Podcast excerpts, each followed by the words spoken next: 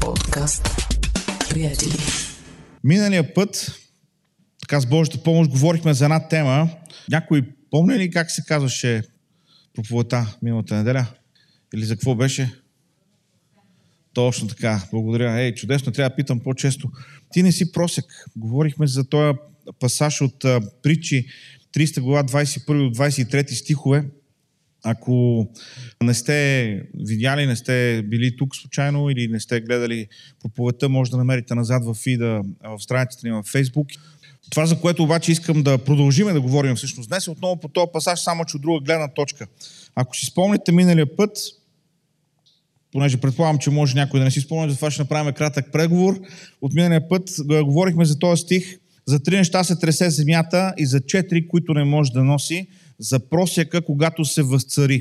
И говорихме за този менталитет на просяка, който много често продължава да пътува, да ни съпътства в живота, без да сме осъзнали своята истинска идентичност в Христос. И казахме две основни неща, които характеризират просяка, че той се ражда в незначителност и много често заради това смята, че няма значение, че мнението му няма значение, че това, което има да каже, не е важно, не вижда себе си като важен човек. И когато такъв човек бъде поставен начело, той продължава да гледа и на другите по този начин, понеже гледа и на себе си по този начин. Говорихме за кратко за тази българска, този български разказ "Пази Боже сляпо да прогледа", който по някакъв начин илюстрира точно този дух на просека. Също казахме, че много често просека живее в режим на оцеляване. Т.е. той се стреми единствено да натрупа каквото може в момента, без да мисли за бъдещето, защото за него живота е джунгла и съответно, когато не е получил любов, утвърждаване, не е видял себе си по начина, по който Бог го вижда, той се държи по този начин и с другите хора. И дадох ви пример, ако си спомняте, с едно осиновено момче, което въпреки, че е в страхотен дом и е обичано, една година след като е осиновено, продължава да си събира вечер храна в салфетка, като навик от стария живот, за да не би да се случи нещо. Говорихме малко и за историята за изгубения син и най-вече за големия брат, който не искаше да влезе да празнува заедно с баща му и брат си, който се беше завърнал, защото не беше осъзнал, че той не е слуга, а е син. Нали си спомняме думите, които той каза на баща си: "Аз ти работя, аз съм ти верен през цялото време, си правил съм всичко, което си казал, а ти на мене не си дал и едно яре."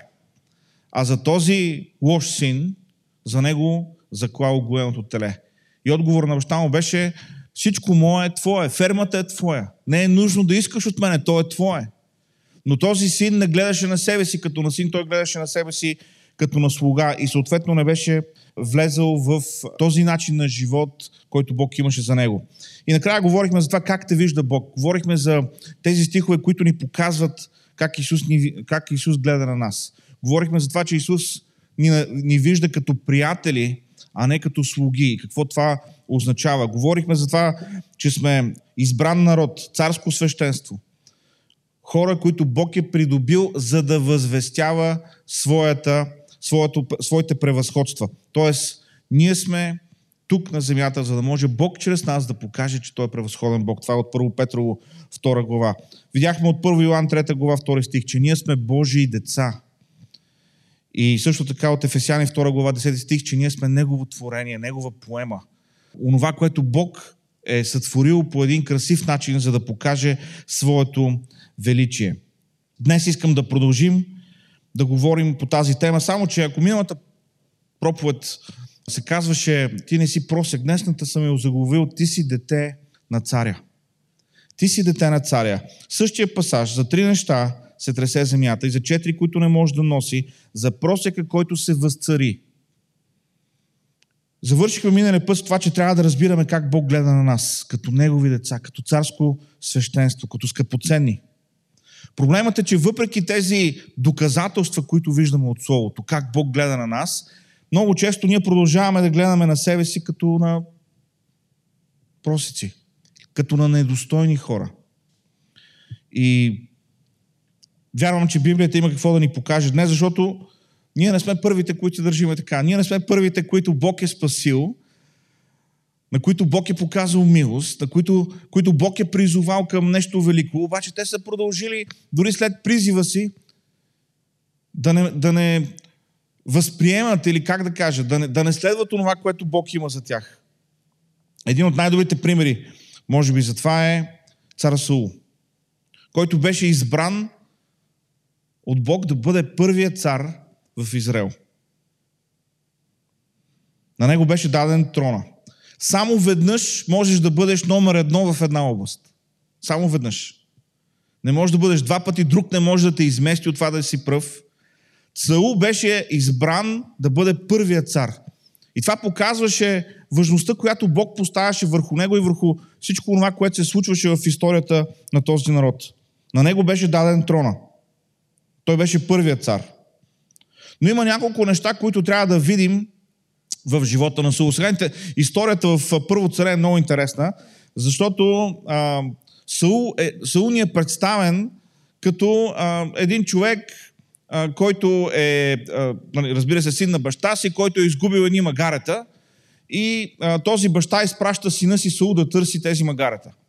Обаче в това търсене а, Бог има план, защото той обикаля, търси ги, не успява да ги намери и си казва къде да ги, как, да, как да намеря магаретата. Я да отида при пророка, да го питам, той щом е пророк, Бог може да му открие къде са магаретата и той да ме прати натам. Пророка обаче, Самуил, Бог му е говорил и му е казал: при тебе ще дойде сега този човек и него ще го помажи за цар. Значи дори в изгубеното Бог работи. Нали така? Саул отива при а, пророка, а, той му казва: не се притеснявай, магарите са намерени, даже вече от толкова време са намерени, а, че баща ти спря да се притеснява за магарите, почна да се притеснява за тебе, къде си, защо се губиш толкова дълго време. Обаче от а, девета глава на Първо летописи, където е тази история, където двамата разговарят, виждаме нещо, което трябва да, да видим като характеристика на а, Саул, а, което беше една слабост в неговия характер, една язва, която го следваше през целия му живот. Саул не гледаше на себе си като на цар. И аз ще ви покажа това нещо, защото в девета глава Самуил помаза Саул за цар и историята е интересна, защото, както казахме, той търси магаретата си, пък вместо магаретата намира помазание да бъде, да бъде цар от Самуил, който е предупреден от Бога. Саул, Самуил го вижда и му казва: към тебе гледа целия Израел. Ти си специален. Ето го, ето ги стиховете, вижте. И Самуил в отговор каза на Саул: аз съм гледачът. Изкачвай се пред мене на високото място, за да ядете днес с мене, а утре ще те изпратя и ще ти явя всичко, което имаш на сърцето си.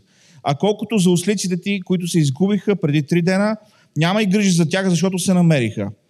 И слушайте сега. И към кого е всичкото желание на Израел? Не е ли към тебе и към целия дом на баща ти? Това са думите на Божия човек, на пророка. Тук няма съмнение, това не е някой човек дошъл от улицата, казал там нещо и си заминал. Не, това е пророка. Когато Самуил говори, Бог говори. И Саул чува тия думи. Желанието на целия Израел е към тебе. Ти си специален. Ти си избран. И вижте какво казва Саул. А Саул в отговор рече, това е двадесет и първи стих на девета глава: не съм ли аз вениаминец? От най-малкото от Израилевите племена, и не е ли семейството ми най-малко от всички семейства на Вениаминовото племе? Защо прочее ми говориш по този начин? Саул виждаше себе си като малък. И тук, смея да кажа, ще сгрешим, ако си мислим, той беше смирен и затова мислеше за себе си по този начин. Защото виждаме от а, историята на живота на Саул, че той не беше смирен човек. Не, той гледаше на себе си по този начин. И дори тогава, когато беше конфронтиран директно с Божието Слово, че Бог има нещо повече за живота му, той продължаваше да гледа на себе си по този начин.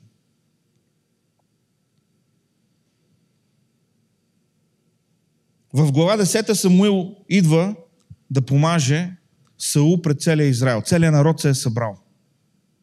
Те очакват Самуил да посочи царя. Сега, това се случва след като Саул вече е помазан. Нали така? Той знае какво е говорил Бог. Саул идва пред целия народ, за да помаже царя. И започват да търсят човека, който Бог иска да постави за цар. Само че Саул се е скрил, ни казва словото, между вещите. Значи хората бяха събрани, най-вероятно на някакво много голямо место, където може да се съберат толкова много хора. И когато толкова много хора идват, обикновено те си оставят багажа, нали така, на едно място, за да могат да се съберат, да вършат работа. Саул се беше скрил при багажа. Човека, който знаеше, че е помазан да бъде цар. Човека, който беше получил директно слово и беше помазан от Божия пророк, се беше скрил при багажа.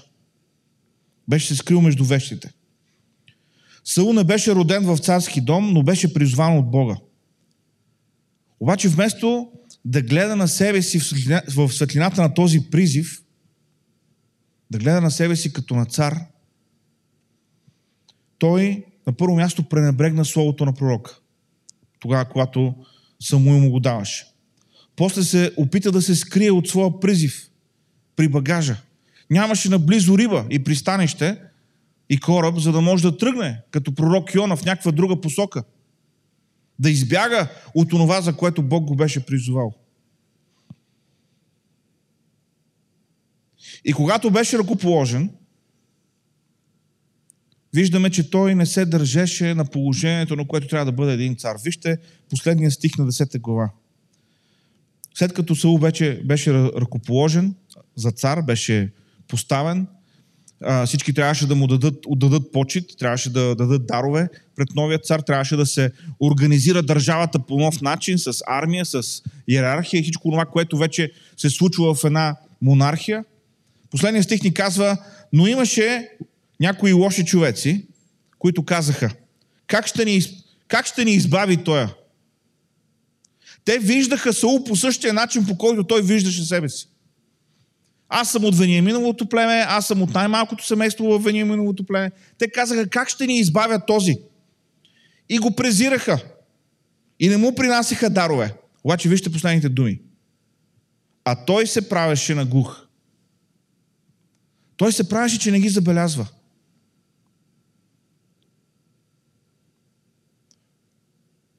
Той се правеше, че няма проблем.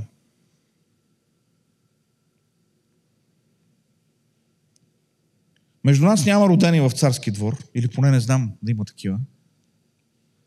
Не знам дали са ни отглеждали от дома с мисълта, че ще бъдем водачи на хора. Но когато сме повярвали в Исус и сме го последвали, ние сме приели Неговия призив. Ние сме приели Неговия призив. И когато сме приели Неговия призив, дори да не сме израснали в царския двор, трябва да започнем този процес на учене. На приемане от Него. Онова, което Той казва за нас. Тоест да не пренебрегваме словото, което Бог има за нас. Когато Бог ти казва, ти си ценна. Не дей да си мислиш, аз не съм ценна. Когато Бог ти казва, ти можеш. Не дей да си кажеш, ми аз не мога. Когато Бог ти казва, аз те обичам. Не дей да си мислиш, аз съм недостоен.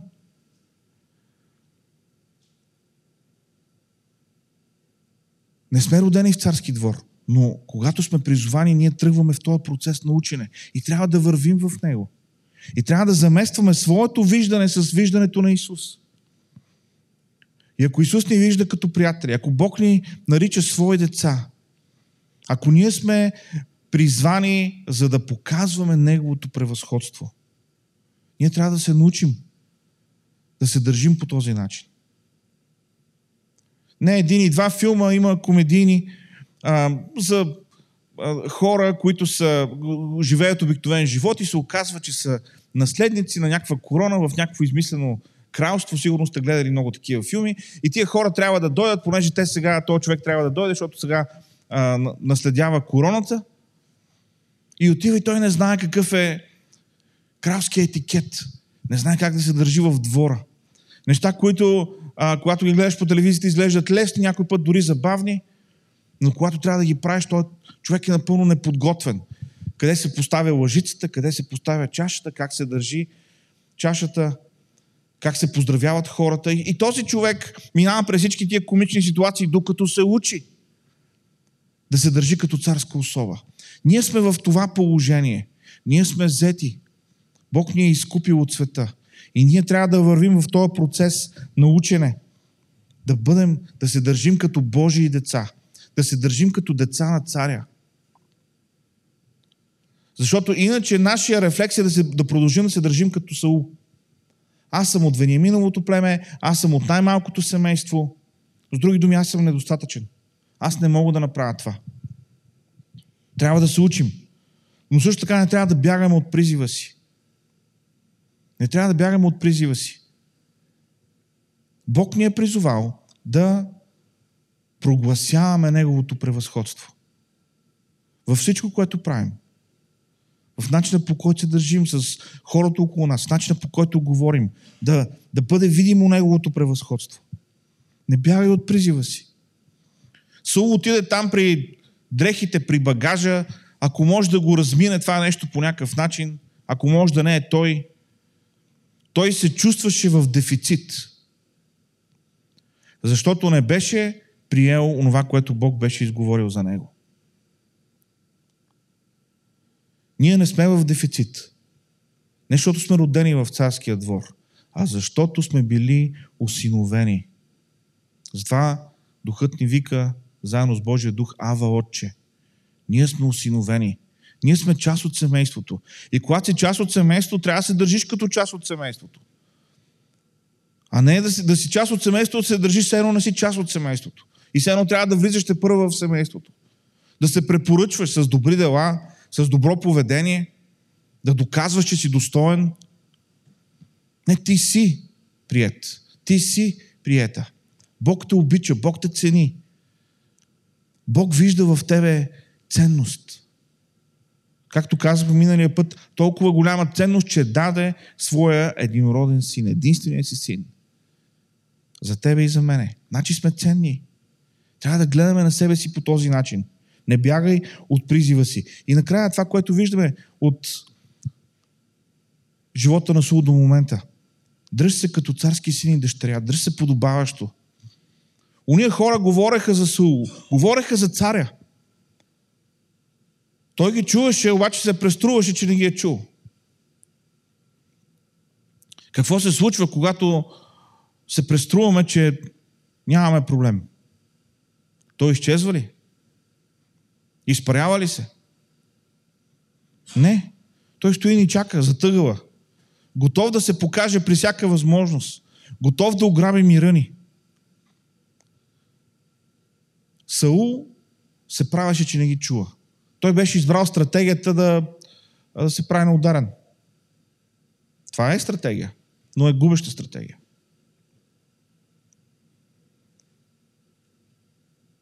Това, че сме в Божия дом, означава, че трябва да се държим като синове и дъщери на Бога. Трябва да се държим на положение. Саул не гледаше на себе си като на цар. Въпреки, че Бог му беше говорил, въпреки, че беше помазан, въпреки, че беше получил потвърждението, той не гледаше на себе си като на цар. И той не беше част от този процес, в който Бог работи в него и го прави да бъде този цар. Второто нещо, което искам да видим за Саул от неговия живот, е, че Саул имаше несигурност в себе си и заради тази несигурност изпадна в едни ниски чувства. Ревност, завист, страх. Тази несигурност в него, в неговата идентичност,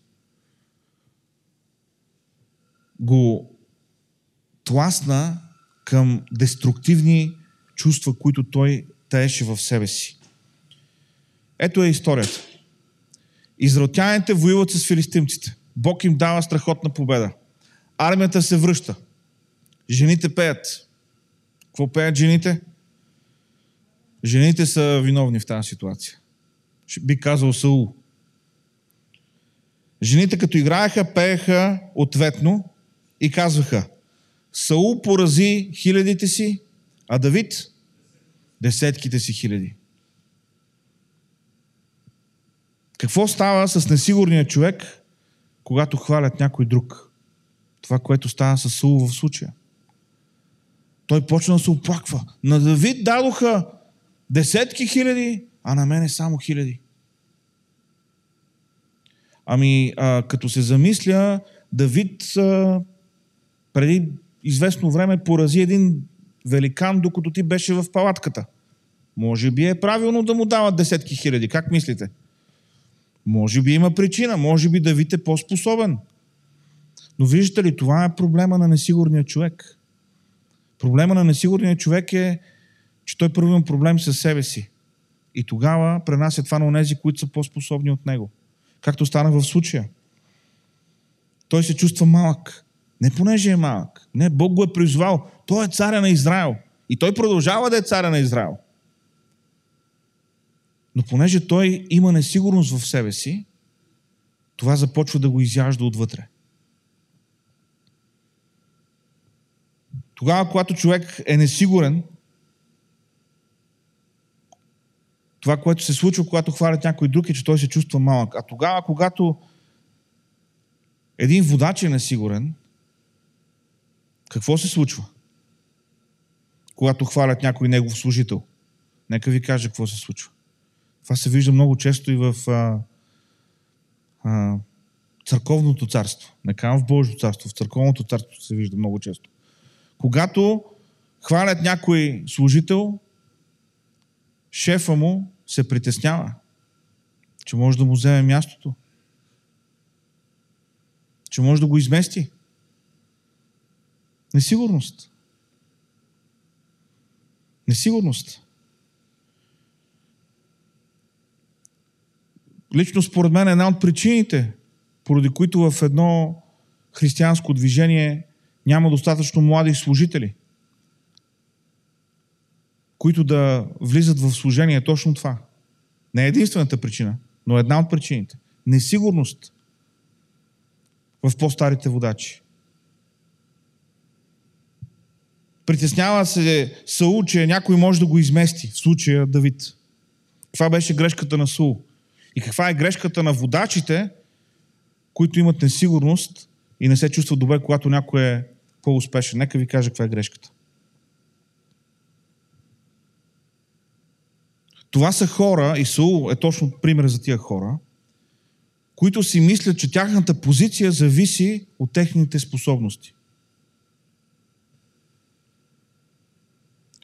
Саул беше от Вениаминовото племе, от най-малкото семейство. Със сигурност Бог не го беше поставил цар заради неговите способности. Значи, когато Бог призова Саул, той а, не влетява в монархията така с, с скорост вече набрана. Той вече беше един царствен човек и просто пое без никакви проблеми и царството изведнъж процъфтя. Не, не.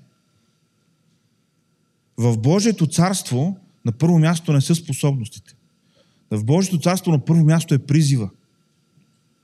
Саул беше призован да бъде цар. И нямаше никакво значение дали Давид или някой друг е по-способен от него. Защото в Божието царство първото, първото, което идва, е призива. Да, трябва да има умения. Трябва да има компетентност. Трябва да има развиване на тези умения и на тази компетентност. Но първото нещо е призива, приятели. В Божието царство не е, не е състезание по способности. Кой какво може да направи. Божието царство не работи на принципа кой е по-способен. Божието царство работи на принципа кой е призован от Бога.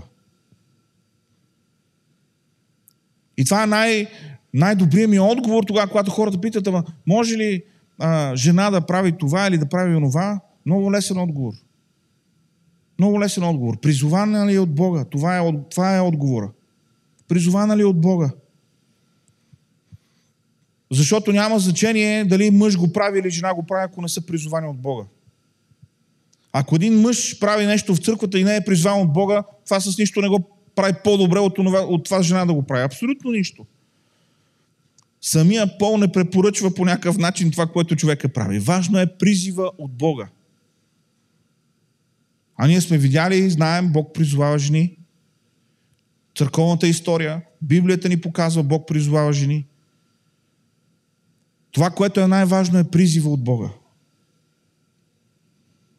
Нека ви кажа нещо. Ной не беше известен с а, своите строителни умения за лодки. Там, където Ной живееше, нямаше река, нямаше езеро, нямаше море наблизо и Бог дойде до този човек и му каза: ти ще построиш ковчег.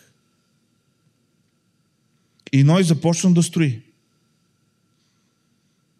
Защото в случая не са важни уменията, важен е призива. Сега, щом Ной е строил ковчег, сигурно е имал някакви умения. Нали? Сигурно е можел да борави с дърво, сигурно и Бог му е говорил кое как да използва, това нещо го има. Но сигурно сте чували добре, чували сте и друг път тази пословица християнска, че Титаник е бил построен от професионалисти, а новия ковчег от аматьор. Призива е това, което има значение в Божието царство. Не е въпрос на способности. Саул не разбираше това. Той си мислеше, че е въпрос на способност. И затова всеки по-способен се превръщаше в заплаха.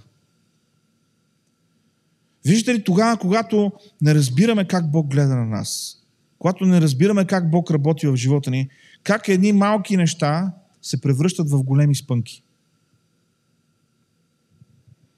Когато Бог ни е призовал, ние се подготвяме, ние се учим, ние се изграждаме, ние се обучаваме и ние не се боим да работим с по-способни от нас хора.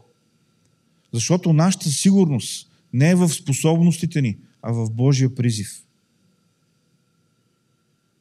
В Божия призив. Царският син не се притеснява за своето стояне пред царя, защото има някой от аристокрацията, който е много способен в нещо. Царският син е царски син. Това е неговото наследство. Това е неговото потомство. Това е неговото притежание, искам да кажа. И тогава, когато той стане цар, той може да използва, може да овласти тези, които са по-способни в едно или друго, за да вършат онова, което е добро за царството.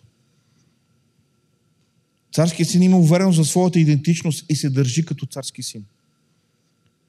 Виждаме, че при Саул това нещо го нямаше. Тази несигурност го изяждаше отвътре. Как възприемаш себе си? Как възприемаш себе си? Как мериш себе си? Аз съм убеден и знаете колко пъти сме говорили и за вярата на работното място и за всичко това. Ние трябва да развиваме своята компетентност. Ние трябва да бъдем добри в това, което правим. сто процента съм убеден в това нещо. И винаги насърчавам хората да го правят. Но вижте, не е въпросът само това. Въпросът е да, да осъзнаем своята идентичност в Христос. Защото колкото и да сме, колкото и да сме добри, винаги може да се появи някой по-добър. Винаги може да се А, някой, някой такъв а, роден талант да дойде и, да, и, да, и просто ето така да му идва наготово, нали? Просто има таланта да прави нещо. И може би точно това, което ние правим. Но това не е важното. Важно е да разбираме призива. Важно е да разбираме кои сме ние в Христос. Какво Бог ни има за нас като план. Какъв е неговия призив за живота ни. И когато имаме тая сигурност в себе си, която не идва от това, което е около нас, а от връзката ни с Бога, от разбирането ни, застоянето ни в Него, тогава ние имаме мир, тогава можем да делегираме, тогава не се притесняваме, че някой има по-добра идея от нас. Саул виждаше заплаха в онези, които бяха по-способни от него, в случая Давид. Но ако имаше други, и те щяха да го отнесат заедно с а, Давид. Тази несигурност го изяждаше. Говорейки за всички тия характеристики в живота на Саул,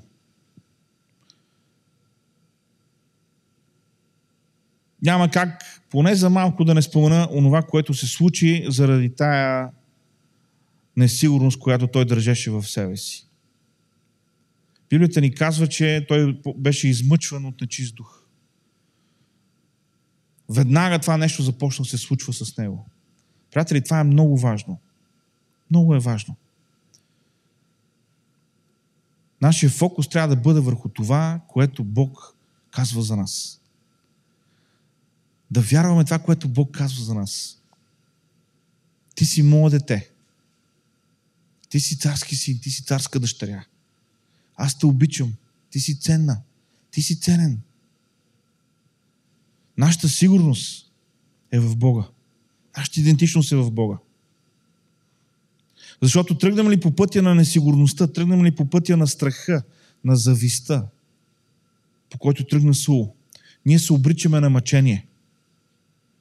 Ние се обричаме на страдание вътрешно. Това е неминуемо. Затова следвай призива си от Бога. Апостол Павел в Ефесяните, четвърта глава, първи стих в съвременния превод казва: аз, който съм затворник, защото принадлежа на Господа, ви умолявам да живеете по начин достоен за призванието, което сте получили от Бога. Павел беше разбрал това нещо. Хората имат призвание, обаче трябва да живеят според призванието, което имат. И вижте какво казва седмия стих на тази същата четвърта глава. На всеки от нас е дадена специална дарба и всеки е получил това, което Христос е пожелал да му даде. Пак съвременния превод. Значи, Бог ни е дал призвание и Бог ни е дал дарба. Бог ти е дал призвание и Бог ти е дал дарба. Не дей да живееш в незначителност, да мислиш за себе си като последната дупка на кавала, нали? Вениаминовото племе, най-малкото племе, последното семейство от това племе. Не дей да мислиш за себе си по този начин. Мисли за себе си като човек, който е надарен от Бога. Мисли за себе си като за човек, който е призован от Бога. Понеже това е, което Библията ни казва. Ти имаш избор. Можеш да кажеш като Сул: аз съм от Вениаминовото племе, малък съм, слаб съм, неподготвен съм, недостоен съм, не мога да говоря, не мога да пиша. Можем да, из... да дадем сто извинения и мога да ви уверя, можем да го направим да звучат толкова духовно, да звучат смирено. Или можем да кажем като Павел: за всичко имам сила чрез онзи, който ме подкрепява. За всичко имам сила чрез онзи, който ме подкрепява. Ако не знам, ще се уча. Ако не мога, ще развивам уменията си. Ако се страхувам, ще стъпвам с вяра. Защо? Защото за всичко имам сила чрез онзи, който ме подкрепява. Приятели, предизвиквам ви днес. Не се подценявайте. Не се подценявайте. Много, много често ние се притесняваме да не се надцениме. Да не се възгордеем, защото това е грях. Но както виждаме, да подценяваме себе си също не е правилно. Защото това не е начина, по който Бог гледа на нас.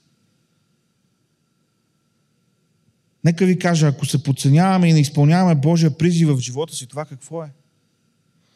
Ако не изпълняваме онова, което Бог очаква от нас, понеже мислим за себе си по неправилен начин, не пропускаме ли Божията воля? Гледай на себе си, както Бог гледа на теб. Защото Той даде своя син за теб. Гледай на себе си в светлината на Божия призив. Гледай на себе си в светлината на дарбите, които Бог ти е дал. Виж хората, които Бог е поставил в живота ти. Които може би са по-способни от теб. И прослави Бога за това. Защото това е добро. Това, което Бог иска от нас, е толкова важно, толкова грандиозно, че не можем да си позволим да се ограничаваме единствено със своите възможности. Защото заедно, когато вървим в една посока, можем да постигнем много повече. Аз вярвам, че, а, че Бог иска да използва църквата ни. Аз вярвам, че а, е дошло време църквата да мине в, в следващото ниво. Нека ви кажа нещо. Част от хората, с които това ще стане, са тук, на това място. Вие имате способностите, вие имате дарбите, вие имате талантите, вие имате призива за това нещо. Но част от хората не са още тук. Те са някъде навън. Някои от тях може би още не са се спасили. Трябва да дойдат тук. Трябва да открият своя потенциал. Трябва да открият, да открият своето призвание. Бог ни е дал призив и таланти. И трябва да се огледаме, трябва да се а, услушаме, да бъдем наясно за това, което се случва около нас, да разпознаем в хората този божествен потенциал, за който Библията ни говори, и да ги поканим да бъдат част от това, което Бог прави. В тази църква, в този град, в тази нация, в света, във всичко това, което Бог ни дава възможност да служим по един или друг начин. Не се подценявай. Гледай на себе си като на Божие дете. Гледай на себе си като на син и дъщеря на царя. Ще завърша с едно предупреждение. Не, ще завърша с едно предизвикателство. Предизвиквам ви, намерете библейските стихове да ме оборите по това, което ви говоря. Предизвиквам ви. Намерете стиховете и ми кажете: пастир, ти ни говориш да се възгордяваме. Намерете ми ги тия стихове. Колкото и други стихове да намерите. Колкото и стихове, които говорят за смирението или за а, а, това да се почитаме един друг, не можем да изключиме стиховете, които говорят за това, кои сме ние в Христос. И нека ви кажа нещо.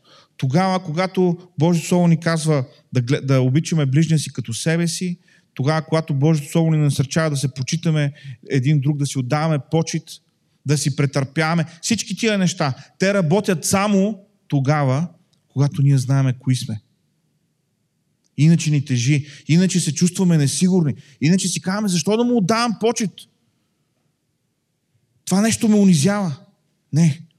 То работи истински единствено тогава, когато сме разбрали кои сме в Христос. Предизвиквам ви. Изследвайте тази тема. Молете се за това нещо. Смея да кажа, деветдесет и девет процента от християните имаме проблем с това нещо. Не гледаме на себе си по начина, по който Бог гледа на нас. Много често изпадаме в едни такива неправилни модели и разбирания за какво е смирението, какво е истинската духовност и по какъв начин тя се проявява в живота на вярващия. Вярвам, че Бог ни предизвиква да бъдем наистина Негови синове и Негови дъщери. Да гледаме на себе си по този начин, да виждаме потенциала, който Бог е вложил в нас, и да виждаме потенциала, който Бог има и е дал на другите хора около нас. Амин. Нека си изправим и да се молим. Халелуя. Халелуя, Господи. Халелуя, Господи Боже. Боже, благодаря Ти за Твоето Слово. Благодаря Ти, Господи, за най-великият дар. Твоя Син Исус Христос. Благодаря Ти, Господи, за това, че Ти ни даде и Святия Дух, който да обитава в нас. Благодаря Ти, Господи, че Ти работиш, Господи. Благодаря Ти, Господи, че Ти не си ни оставил. О, Господи! Но Ти копнеш, Ти, Господи, чакаш да влезем, Господи, в този живот, който имаш за нас. Да влезем в това разбиране. И, Господи, днес ние протягаме ръце към Тебе. Днес, Господи, ние търсим Твоето лице. Днес, Господи, ние очакваме от Тебе. И Те молим: Боже, работи. Работи, Господи, в нас, изобличавай ни, показвай ни, Господи, неправилни модели на мислене, които сме заложили в себе си, неправилни модели на отношение към нас самите, към духовния живот, към хората около нас. Господи, помогни да не бъдем като Саул, който беше призован, помазан, поставен за цар и продължаваше да се държи като един човек, който гледа магарата. Помогни ни, Господи, да виждаме себе си, както Ти виждаш нас. Да се наслаждаваме, Господи, в тая гледка. Да виждаме, Господи, хората около нас по начина, по който ги виждаш. И да се протягаме с Твоята любов и с Твоето състрадание. Халелуя. Благославям Те, Господи.